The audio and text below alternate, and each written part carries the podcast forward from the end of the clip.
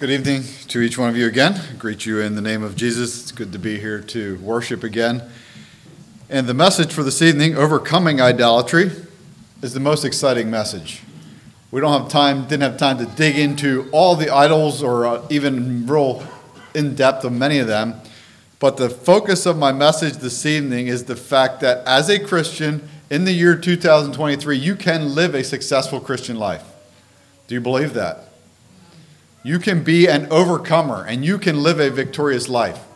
Even if the pressure is increasing from the world around us, we can be successful Christians.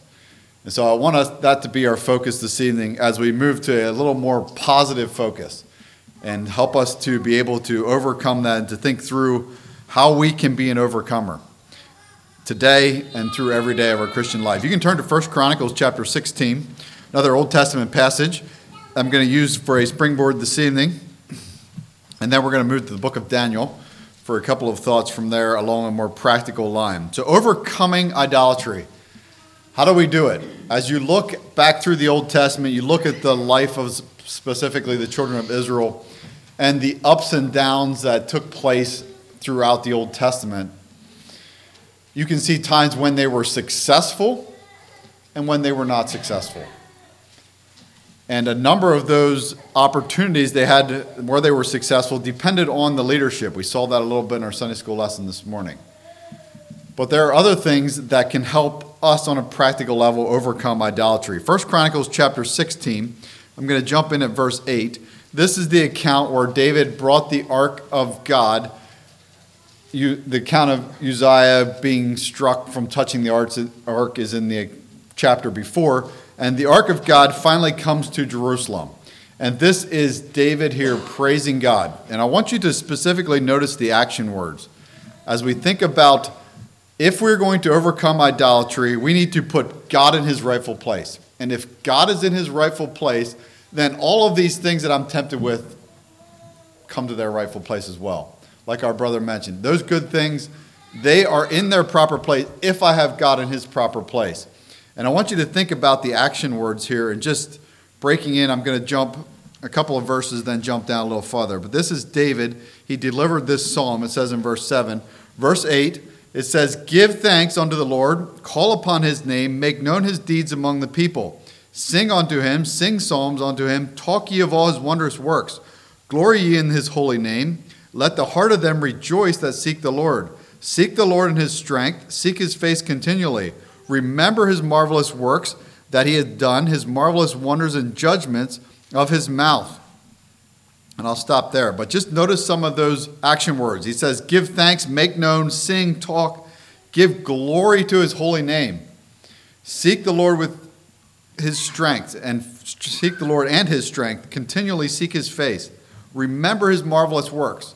If I'm remembering what God has done, if I'm seeking him continually, and it says there that I'm making known his deeds among his people, or among the people. So if I'm proclaiming the greatness of my God, if I'm remembering what he has done, then it's going to help me to put God in his proper place.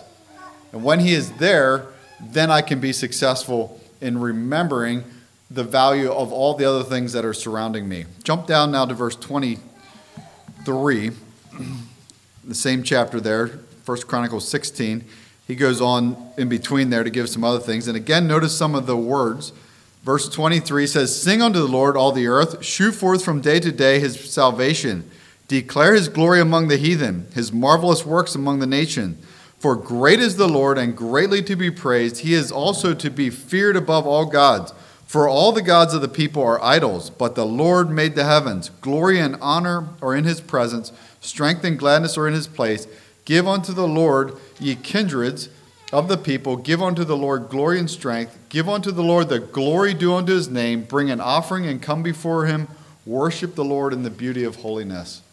And again, some more action words. We see that great is the Lord, greatly to be praised. He is the God that made all of the things that we see. And it says again, declare his name among the heathen. Then, verse 29, we are to give God the glory that is due unto his name. And if we recognize him as the creator, the sovereign God, then it is easier for us to give that glory, and we are then to worship the Lord in the beauty of holiness. We're not going to talk a lot this evening about worship, but if I put God in his proper place, then I can worship in the beauty of holiness, and my life can be a blessing to God and to everyone around us because those earthly things are in their proper place as well. So, if we're going to be overcomers of idolatry, we need to first of all put God in his proper place and recognize him as the Lord of, first of all, my life, of creation, of everything around us. One quote before we get into the outline Cyprian, he was an early church bishop in Carthage, and this may be a little lengthy, but he sums it up well and I think he makes a couple of good points. He said, The one peaceful and trustworthy tranquility, the one solid and firm constant security is this for a man to withdraw from this whirlpool of a distracting world and to lift his eyes from earth to heaven. Anchored on the ground of the harbor of salvation, he who is actually greater than the world can crave nothing or desire nothing from the world. How stable, how free from all shocks is that safeguard how heavenly to be loosed from the snares of this entangling world, and to be purged from earthly dregs, and to be fitted for the light of eternal immortality. It's a little bit of old English there that may not make as much sense to us. But I like that phrase to lift our eyes from earth to heaven and to be anchored in that salvation that we have.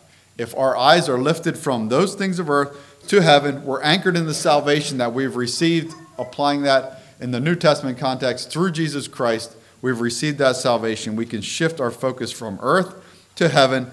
And then he says how free this makes us, how free from all those entangling things.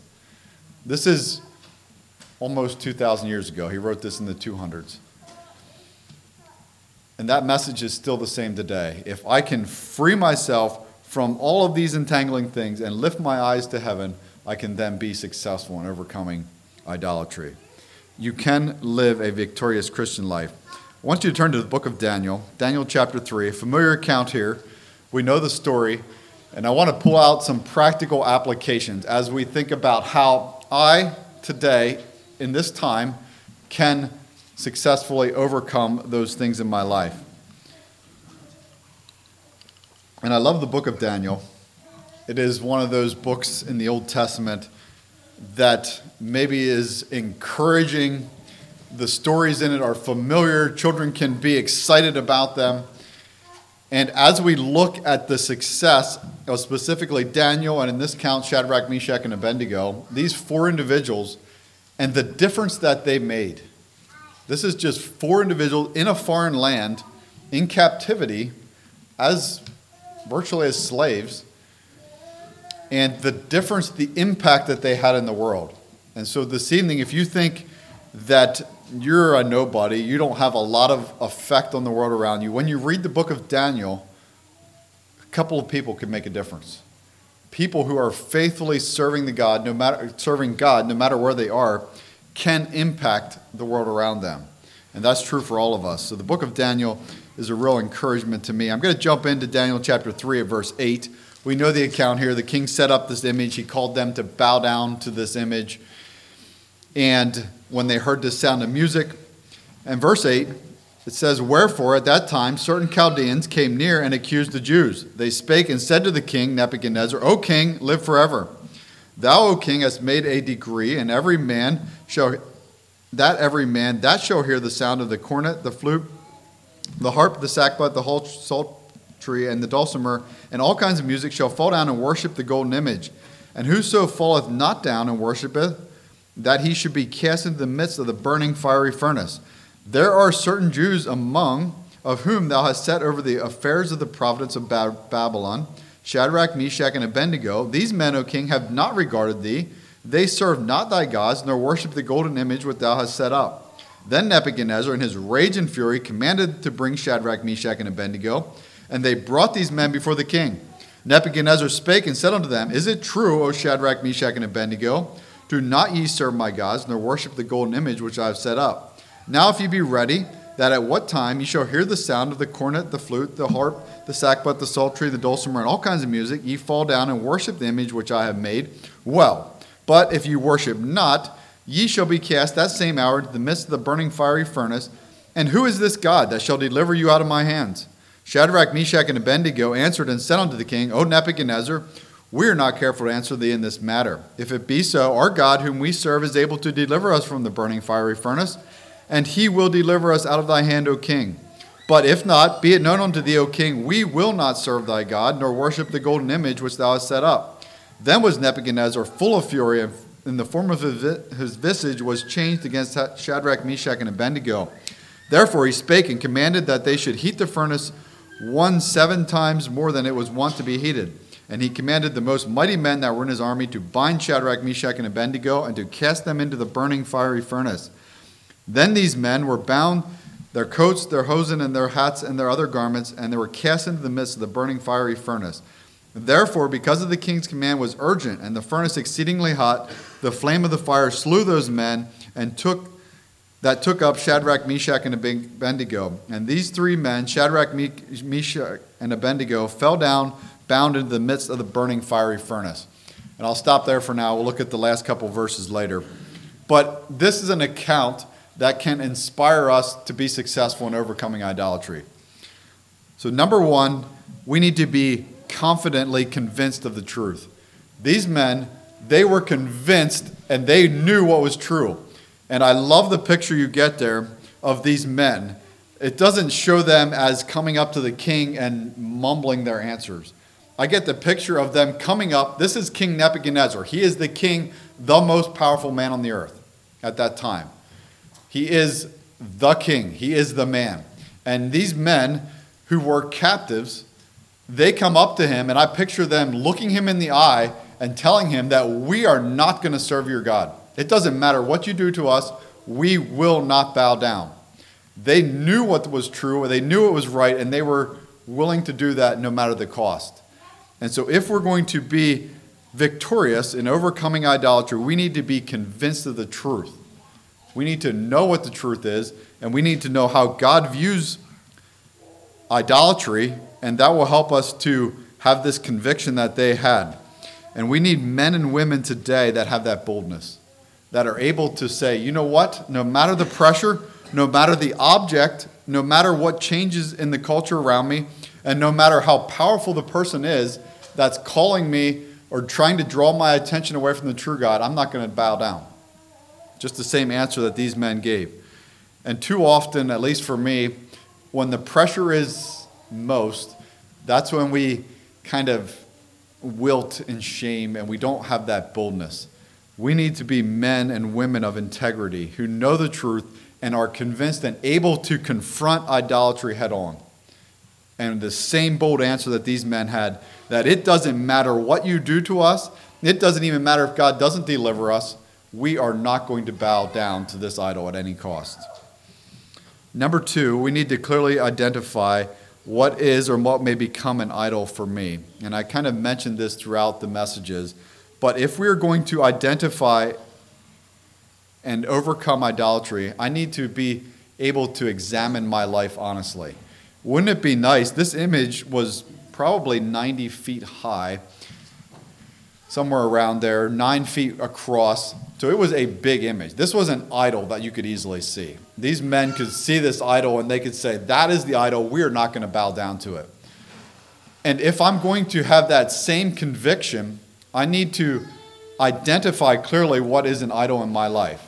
And I mentioned a number of those, but we need to honestly examine our life and what may or may become an idol A couple of years ago, I got a notice in the mail that I'm getting audited by the IRS, which is not a great thing to get. And so as I went through this process, talked to the accountant, began to get these things together for the IRS guy, and he actually came out to my place and sat down in my office and went over a whole bunch of stuff. But if you want to a thorough examination of your books and your record keeping, the IRS is actually pretty good at it and I'm not very good at record keeping, so there was a few missing things that I had to chase after and find and receipts and things. And it cost me quite a bit for the accountant to take care of it, and in the end, it was fairly close. But that kind of examination of your financial records reveals any inconsistencies. It reveals, you know, where you're missing a receipt here, you took this as a deduction. It reveals those inconsistencies. And as I think about evaluating my life from a spiritual standpoint, am I willing to give myself that kind of examination? An honest examination. You know, I could argue with that IRS man, and I would have, there's a couple things I would have liked to argue about. Overall, he was fairly reasonable.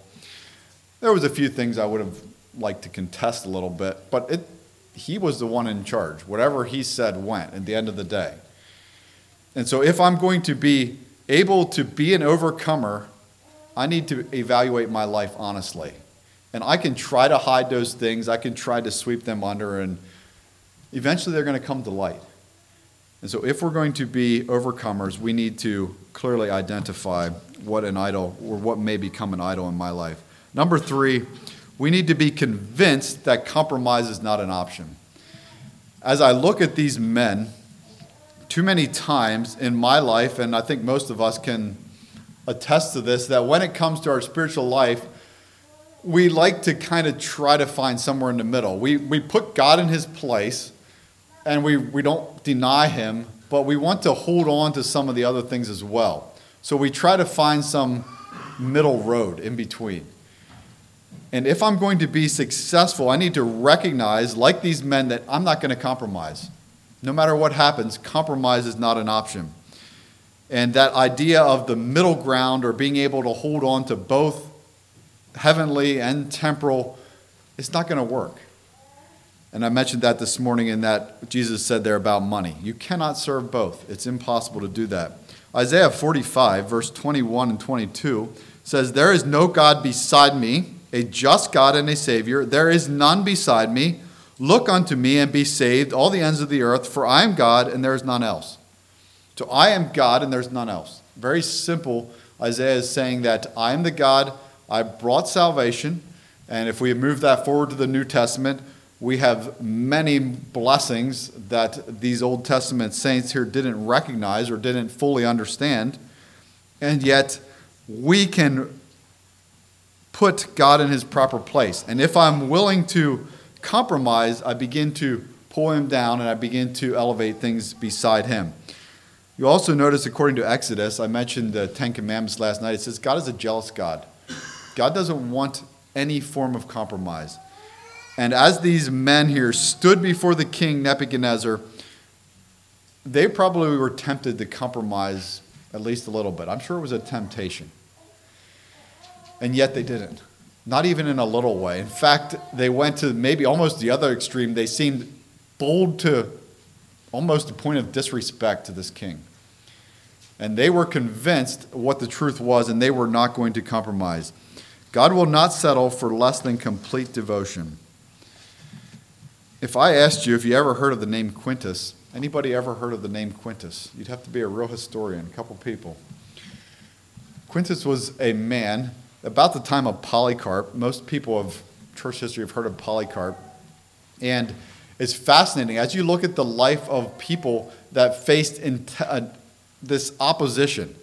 Polycarp, there, as he was the bishop of Smyrna, and he would have probably known or been associated with the Apostle John, he was taken there to Rome, and they were, he was called upon to deny Christ, and he made that famous statement that 86 years have I served him, he did me no wrong. How can I blaspheme the king that saved me?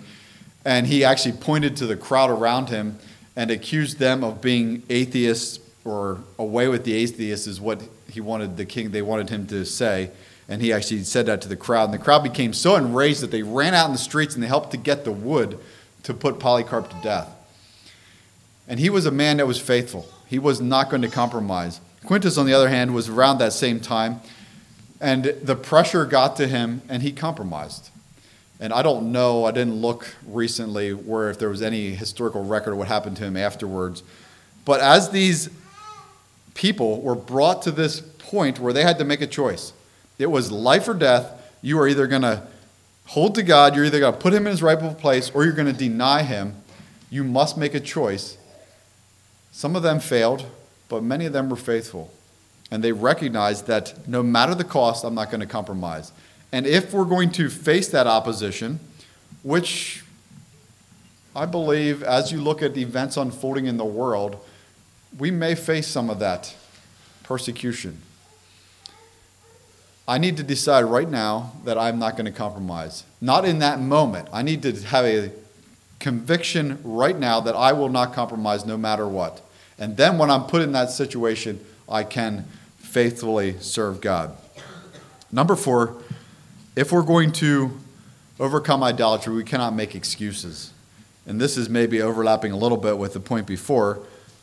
But if you think about these men standing before the king, there are a number of excuses they could have made. And here maybe are just a few. We will bow down, but actually not worship. So we're going to bow down to this, king, this idol, but we're not going to worship. The king wanted them to worship, but they could have probably faked it. All they had to do was lay down on the ground or fall down on the ground, and they might have been able to get away with it. Um, we will do it just this one time. We must obey the king's command. So this is the king. We're, we're supposed to obey him. We're slaves. We're called to obey him. And this one time, we're just going to go through the motions. Or maybe they could have said, This is a foreign land, and we're just doing what's the custom of the land. So they're in a foreign land. Maybe they could have said, Well, these are the customs. This is what the people around us are doing, so we're going to do it as well. Even though that's not really what we believe. They could have said, It's not hurting anybody.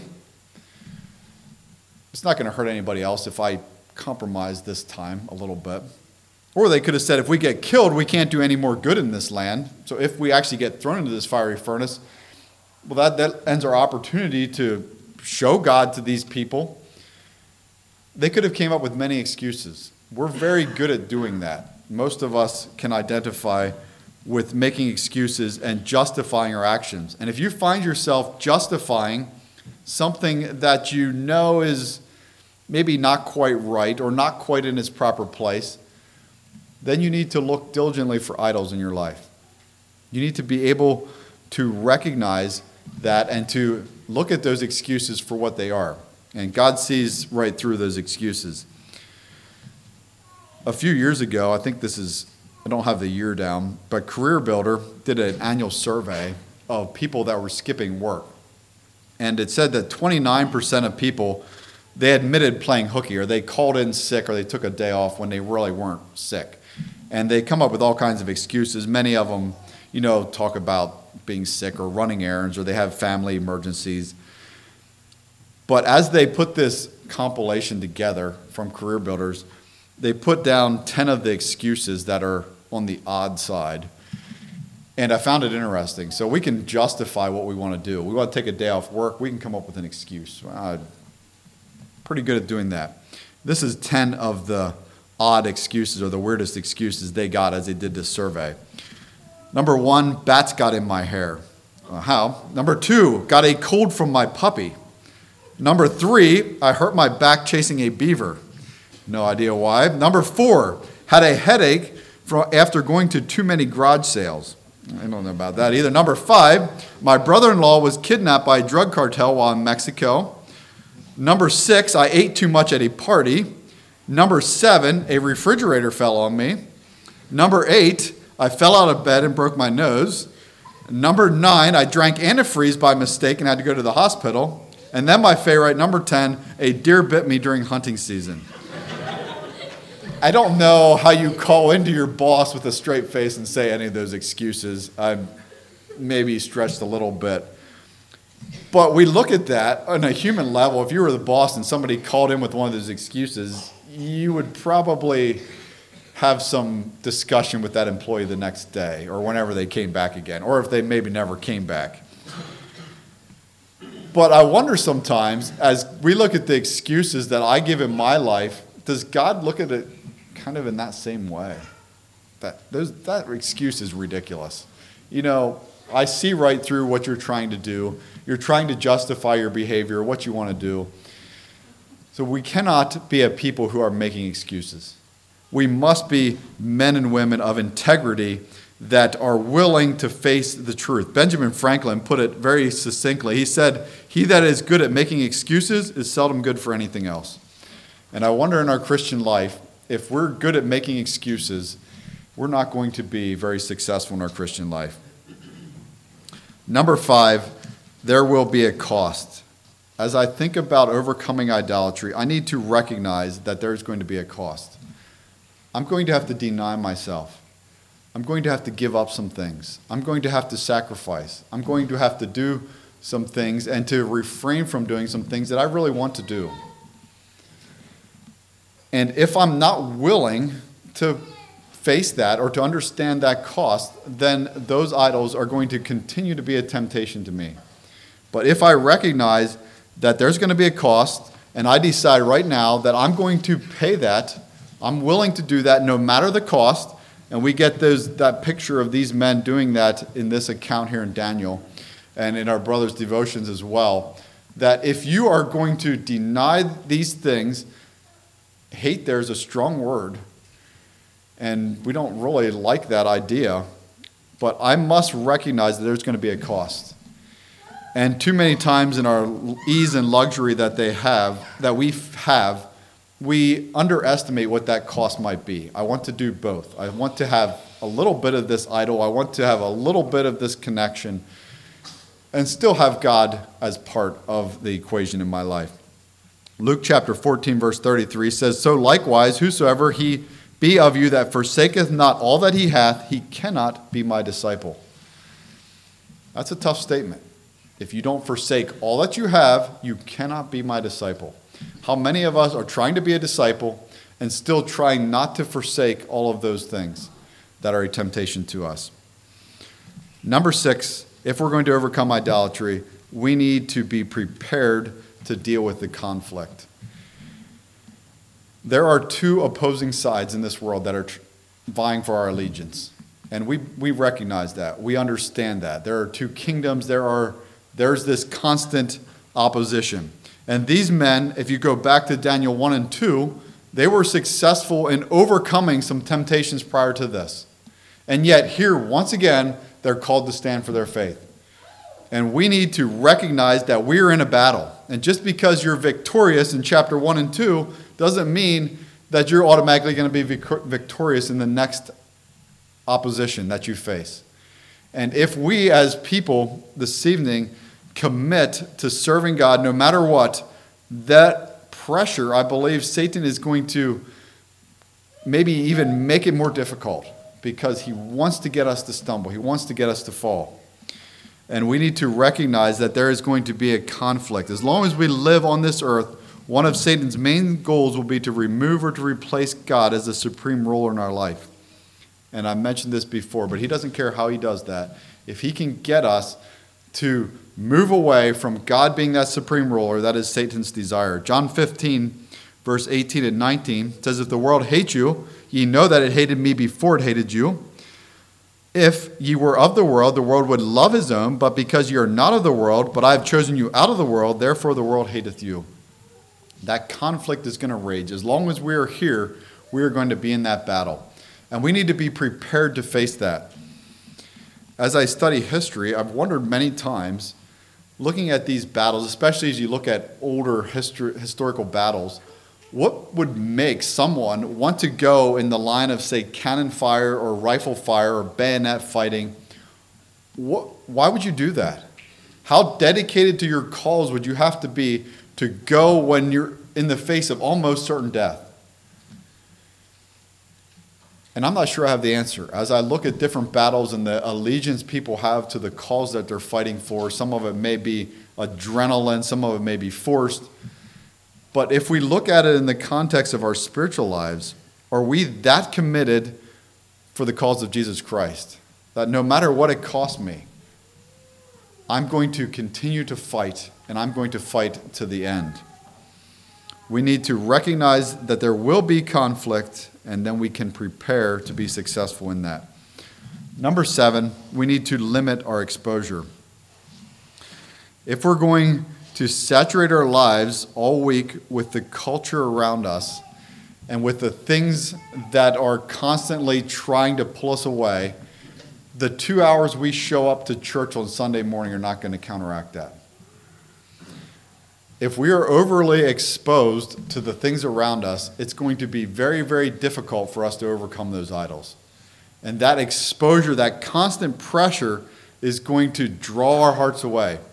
And so we need to be people that set boundaries in our life. This morning I talked a little bit about social media. If you are using social media and you're using it as a tool, you need to set certain boundaries, or it's going to draw your heart away. And whatever other idol that you're wrestling with right now, you need to set some boundaries. I will only go here. I will not follow this.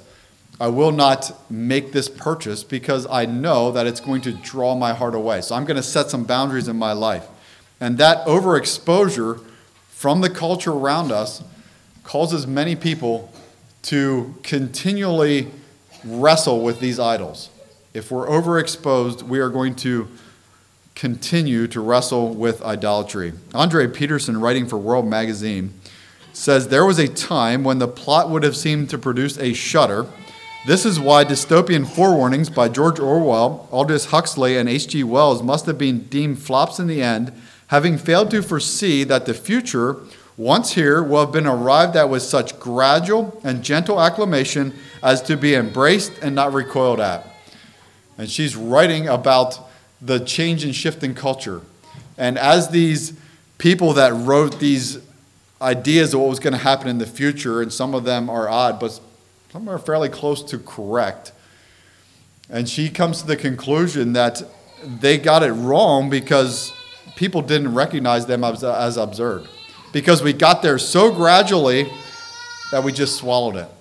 And if we're overly exposed to the culture around us and that influence, it's going to acclimate us gradually to the world around us. And those idols are going to then be something that's very difficult for us to recognize.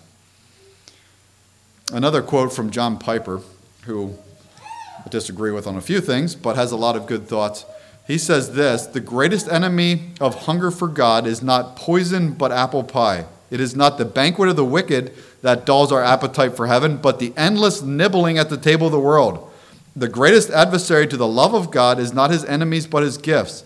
And the deadliest appetites are not for the poison of evil, but the simple pleasures of earth. For when those replace an appetite for God Himself, the idolatry is scarcely recognizable and almost incurable.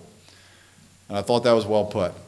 We are not, many times, it is the constant nibbling at the world that fills us with those things, and we lose our hunger for God, and then He is no longer Lord of our life. And as I am constantly nibbling at those things of the world, I'm filled up with them. He says there at the end of that quote that this idol in my life becomes almost unrecognizable and almost incurable because I can't identify it anymore. I've become so acculturated to the world around me that it no longer stands out as a gross sin or as an idol that needs to be thrown out of my life. Number eight, we need to build good relationships. If we're going to overcome idolatry, we need to be people that cultivate good relationships. We see this in this account here. These three men standing together.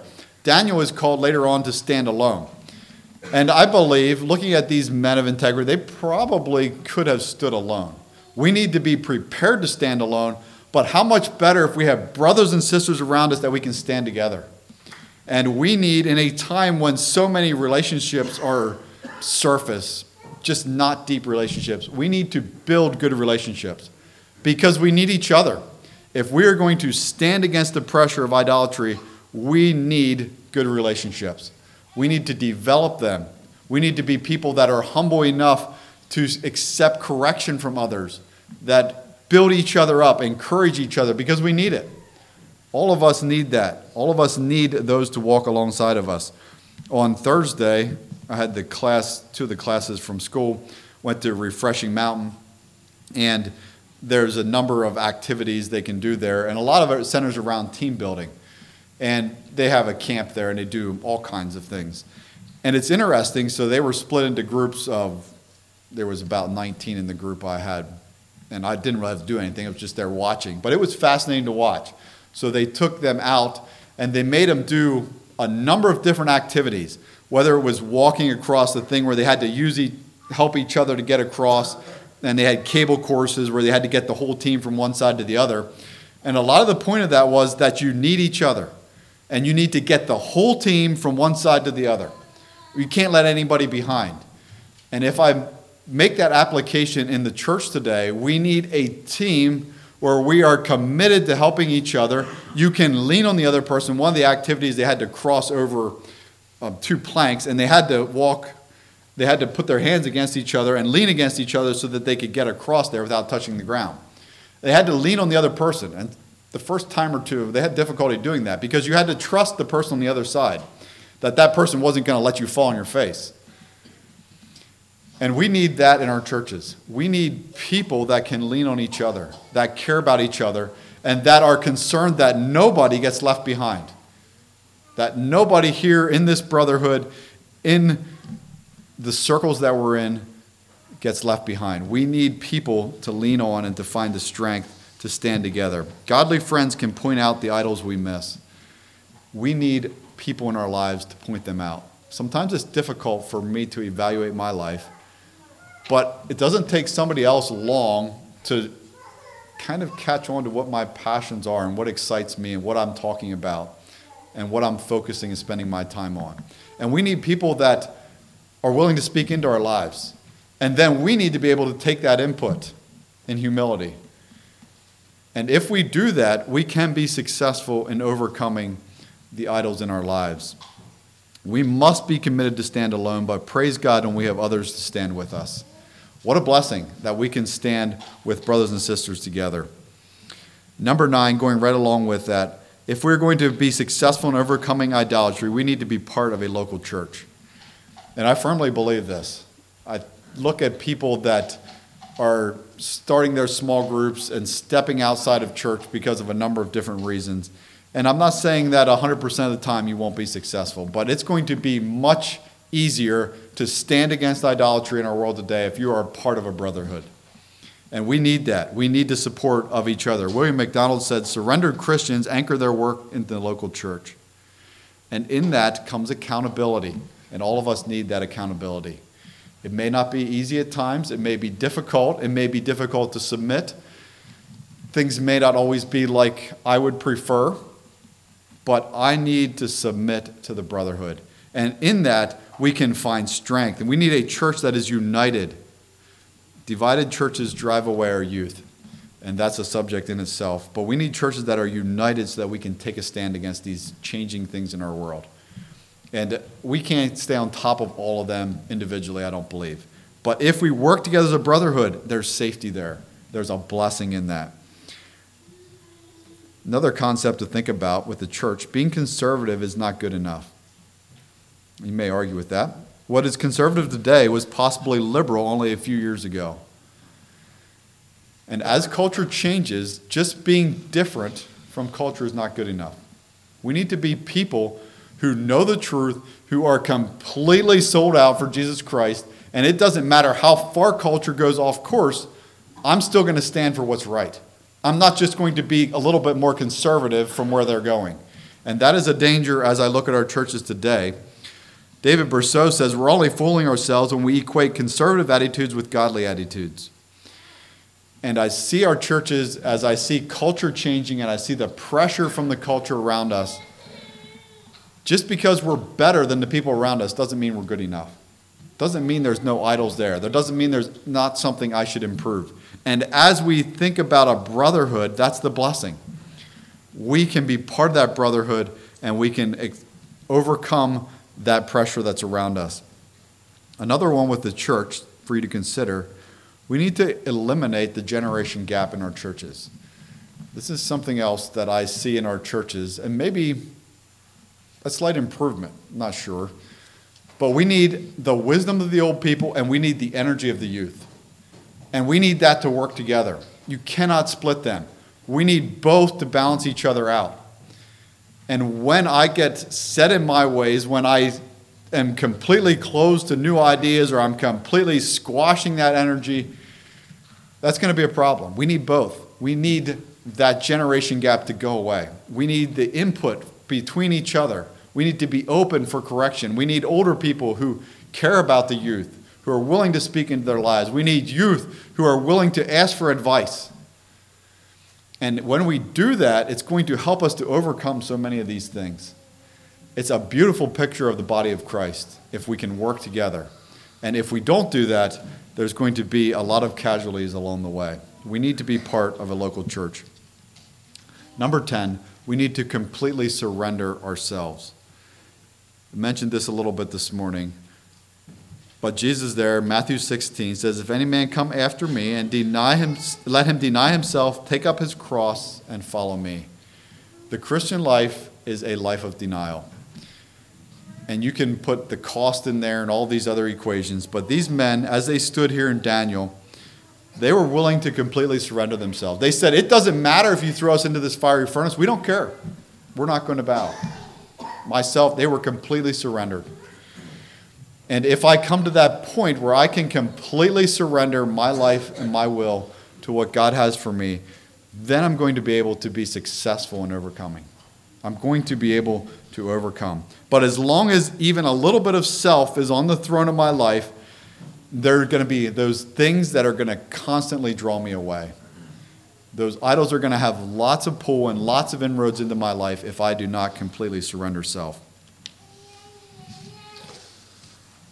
Number 11, I'll just mention this quickly. Children must be taught to continue in the faith. And as we look at these men, we don't know a lot about their parents. We don't know a lot about their background. But somewhere, these men were taught what was right. And when they were put in a, comp- a position to compromise in a foreign land, they said, We're not going to do it because we learned what is right years ago. Somewhere, someone had spoken to their lives and taught and trained them. If you want a fascinating study, if you look at communist regimes when they take over, one of the things that they do very well is they begin to indoctrinate the children at a very young age. And as they indoctrinate them with this communist ideology, they train them, and as they grow till they become adults, they're so brainwashed and so bought into this that they become part of this machine. They don't even think for themselves anymore. And we need to train young people not to be indoctrinated to that level, but we need to train them what is true. And so that when they face this pressure, which they will, in increasing amount, I believe, we need to have them trained and taught so that they can stand, no matter what that pressure is. Back to Daniel chapter 3. Look at verse 23 through 28 this is some of the exciting verses here as we think about encouraging passages in the Bible. And this is a beautiful picture here. Verse 24, actually, I'll start at verse 24. It says, Then Nebuchadnezzar the king was astonished and rose up in haste and spake and said unto his counselors, Did not we cast three men bound into the midst of the fire? And they answered and said, True, O king. He answered and said, Lo, I see four men loosed, walking in the midst of the fire, and they have no hurt. And the form of the fourth is like the Son of God. Then Nebuchadnezzar came near to the mouth of the burning fiery furnace, and spake and said, Shadrach, Meshach, and Abednego, ye servants of the Most High God, come forth and come hither. Then Shadrach, Meshach, and Abednego came forth of the midst of the fire. And the princes, governors, captains, and the king's counselors, being gathered together, saw these men upon whom whose bodies the fire had no power, nor was the hair of their head singed, neither was their coats changed, nor the smell of fire passed on them. Then Nebuchadnezzar spake and blessed the God of Shadrach, Meshach, and Abednego, who has sent his angel and hath delivered his servants that trusted in him, and have changed the king's word, and yielded their bodies, that they might not serve nor worship any God except their own God. What a picture. These men took this bold stand, and they were successful. They said, even if God doesn't deliver us, we're still going to stand. And yet, as Nebuchadnezzar, this king of kings, he comes down, he looks into this furnace, and what he sees is shocking to him. These men that he cast in, not only there's three, now there's four. And they're walking around in this fiery furnace that had killed the men that threw them in there. This is the God we serve, the God that is able to deliver from any form of idolatry. And he is going to give you the power to overcome. I believe that. If you do your part, God will give you the power to overcome. It may cost you your life, it may cost you greatly. These men in this account, we love this account because they were delivered. Not only were they miraculously delivered, they didn't even smell like smoke when they came out of the fiery furnace. What a miracle. And all the kings, they saw this. These people were all there. The impact of the God of these men had on the lives of these heathen people was tremendous because of this one instance where they stood. We can conquer every idol. We can overcome. God will give us the power to do that. I believe, just like He gave Shadrach, Meshach, and Abednego the power to overcome, He will give you that power as well. A couple of verses to consider. You don't have to turn there. Just think about this. 1 John 4 4 to 6. You can study them on your own. Ye are of God, little children, and have overcome them, because greater is He that is in you than he that is in the world. They are of the world, therefore speak they of the world, and the world heareth them. We are of God we can overcome because we're of God. We have that power. He says, I have overcome them because greater is He that is in me than He that is in the world. As we have the power of God in our lives, we can overcome. We can be successful. Revelation chapter 12, verse 10 says, And I heard a loud voice saying in heaven, Now is come salvation and strength and the kingdom of our God and the power of his, of his Christ for the accuser of our brethren is cast down, which accused them before our God day and night. They that overcame him by the blood of the Lamb and by the word of their testimony, they loved not their lives even until death. Another beautiful picture as we look into the Revelation. that says, They overcame him by the blood of the Lamb and the word of their testimony. We can overcome today. That is the message that we have for ourselves and for the world around us we can be overcomers. We can be successful in overcoming idolatry. And as you think about overcoming, there are two choices. Last verses, I want you to turn to Revelation chapter 21. Think about this in closing. There are two destinies. As we look at the subject of idolatry, we must be overcomers. And these two sets of verses here point that out. Revelation 21, verses 6 to 8, and then we'll jump to Revelation 22. So, Revelation 21, verse 6 And he said unto me, It is done. I am Alpha and Omega, the beginning and the end. I will give unto him that is athirst of the fountain of the water of life freely. He that overcometh shall inherit all things. And I'll just stop there. I don't know that in my small mind I can comprehend that phrase. He shall inherit all things. I don't know what all that is. I believe it's beyond our imagination. But he shall inherit all things, and I will be his God, and he shall be my son. But notice verse 8 But the fearful, the unbelieving, the abominable, the murderers, the whoremongers, the sorcerers, and idolaters, and all liars shall have their part in the lake which burneth with fire and brimstone, which is the second death. So we see the contrast. There are two destinies for every person, and you have a choice. You can accept that beautiful promise that you're going to inherit all things, or you can be part of those that are cast into the lake of fire. And that is a choice that you're going to make, and each person is going to make in their life. Now, jump to Revelation 22, verse 12. Kind of the similar thought here. Verse 12 says, And behold, I come quickly, and my reward is with me to give every man according as his work shall be. I am Alpha and Omega, the beginning and the end, the first and the last. Blessed are they that do his commandments, that they may have right to the tree of life and may enter in through the gates into that city. What a picture of the ones that are going to overcome. That reward is with them. We're going to enter into the gates of the city. But then notice verse 15 For without are dogs and sorcerers and whoremongers, murderers and idolaters, and whosoever loveth and maketh a lie. So we again have the contrast, these two destinies. We have those that are going to inherit the reward, those that are going to enter into that city, and those that are going to be cast out. And that's a choice you're going to have to make.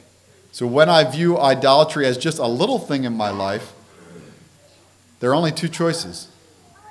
And you're either going to get rid of those or you're going to be cast out with the idolaters. So when we begin to justify ourselves, we need to remember these passages. It is a sober warning, thinking about how important it is to overcome idolatry. So I must take decisive action today.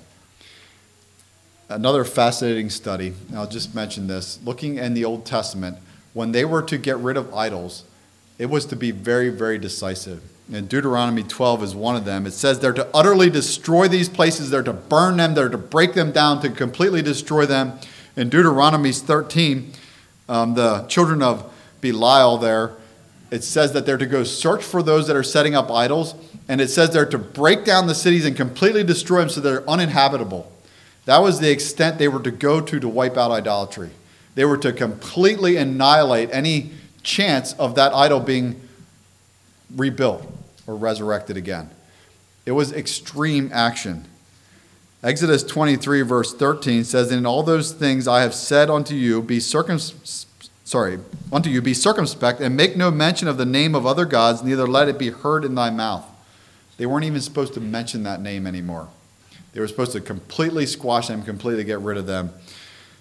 1 Corinthians 10:14 says, "Wherefore, my beloved, flee from idolatry." We're to run away from it. So you have that choice tonight as you evaluate your life. Think about those things that may be drawing your affection away or maybe taking your time and energy from what God really, the purpose God has for your life. And we need to be decisive. We need to tear that down, go to extreme measures to get rid of it. And I encourage you to do that. You'll find a blessing in it if you are willing to completely annihilate those idols.